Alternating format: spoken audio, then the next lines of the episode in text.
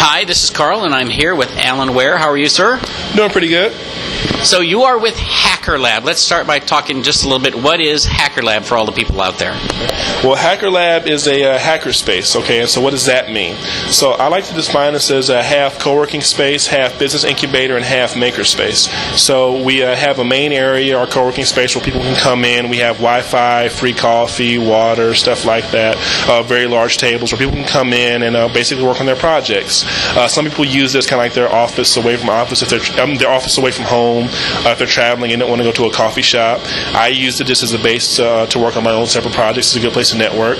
Uh, we also have private offices that we rent out to uh, individuals and local startup, and we also have a small machine shop in the back with laser cutters, table saws, welding equipment, 3D printers, and all sorts of hand tools that people can use to prototype and work on their projects. Very nice. So tonight, I just finished your 3D printing class. So you're an engineer, and you do you do 3D designs with CAD, and then you print up uh, models and parts and replacement things. Is that right? Yep, that's uh, exactly right. So, what kinds of things are people realistically doing with 3D printing today? Um, well, I really see a lot of entrepreneurs using it to prototype their ideas. Um, I think most of what I get are people uh, trying to proof an idea.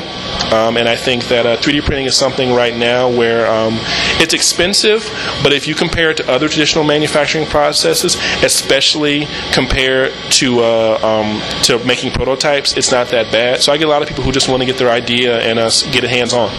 And one of the things you talked about is the speed. People complained about it taking five hours, but um, you know, 100 years ago we went through an industrial revolution of, of makers, if you will, and five hours was pretty damn fast. Yeah, I think uh, with 3D printing still being kind of new, there's, a, there's it always comes with a bit of education on the subject. You know, I first have to tell people what it is, and I have to explain them why it takes so long. So um, I think one of the biggest hurdles that I do um, that I've had to deal with in dealing with this this type of business is uh, is educating the people. And here at Hacker Lab, we have uh, two, I guess, what you'd call older 3D printers and one super cool new 3D printer. But you also said that some of the local libraries have them? Yes, the uh, arcade branch of the uh, Sacramento Public Library at uh, 2443 Marconi Avenue has what they call the uh, Design Spot, uh, which I actually worked at as a consultant for six months last year. They have three MakerBot replicator 2s and two computers with AutoCAD and other design software, and actually two other computers with Photoshop and Illustrator available for the public to use. Are, are, you getting interest from younger people or from older people mostly? Uh, both, actually. Um, you know, I think the younger people, um, because I think the younger people always take to the uh, to the technology quicker, but also even some of the older people because they come in and uh, it's just looking at the 3D printer and it's like I didn't know we could even do that. So it, really splits. It really splits in both directions. So you're significantly younger than I am, but I got to tell you, if I was 10 years old today, uh, I would be in absolute heaven with this stuff. Why don't you give us your website? website in case people want to check that out and uh, look at your 3D printer links there.